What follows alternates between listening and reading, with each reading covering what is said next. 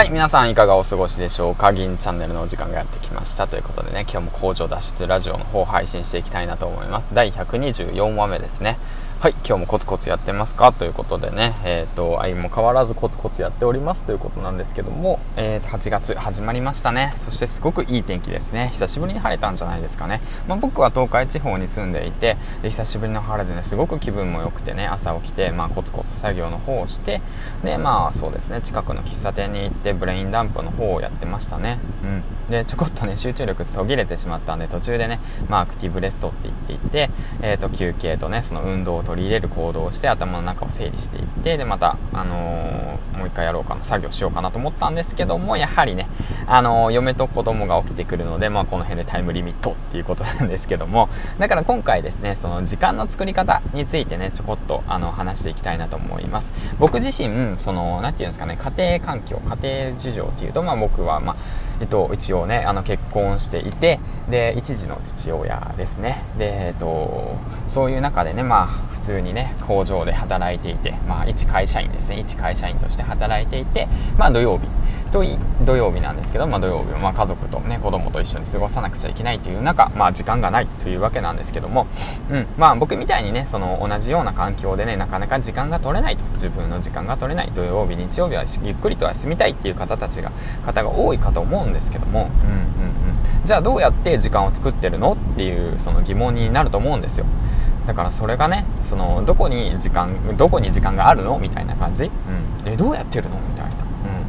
そういうことの疑問について少しねお答えしていきたいなと思っておりますっていうわけなんですけども、うん、だからですねそのだからですねとかいうかね僕の場合なんですけど、ね、やはりその子供がいる。とやっぱ起きてしまうと作業にその支障が出てしまう、まあ、奥さんがいるとまあ家のことやってよとか自分のことばっかりやらないでよっていうことでね。そうやってやっぱその何て言うんだろうな。うんまあすれ違いが起きてしまうっていう中ね。やっぱ時間を生み出すってことが一番大切なことなんですよね、うん、だからその時間を生み出す。じゃあどこに時間があるかというとやはり朝なんです。はい朝なんですよ。朝しか僕の中ではですよ僕の中では朝しか時間がないなと思っていてそれ以外にもね時間を作る方法はあるかと思うんですけど僕の中では僕のライフスタイルの中では、まあ、朝が一番なのかなと思っているんですよね。だからじゃあどうやって朝の時間を作り出していけばいいのかっていう方なんか方法を考えていきたいな考えていきたいんですけども、うん、ちょっと今日カミカミだな。考えていきたいんですけども、えーと、朝時間を作る方法としてそのコツっていうのはもう早く寝ることですね。早く寝ること、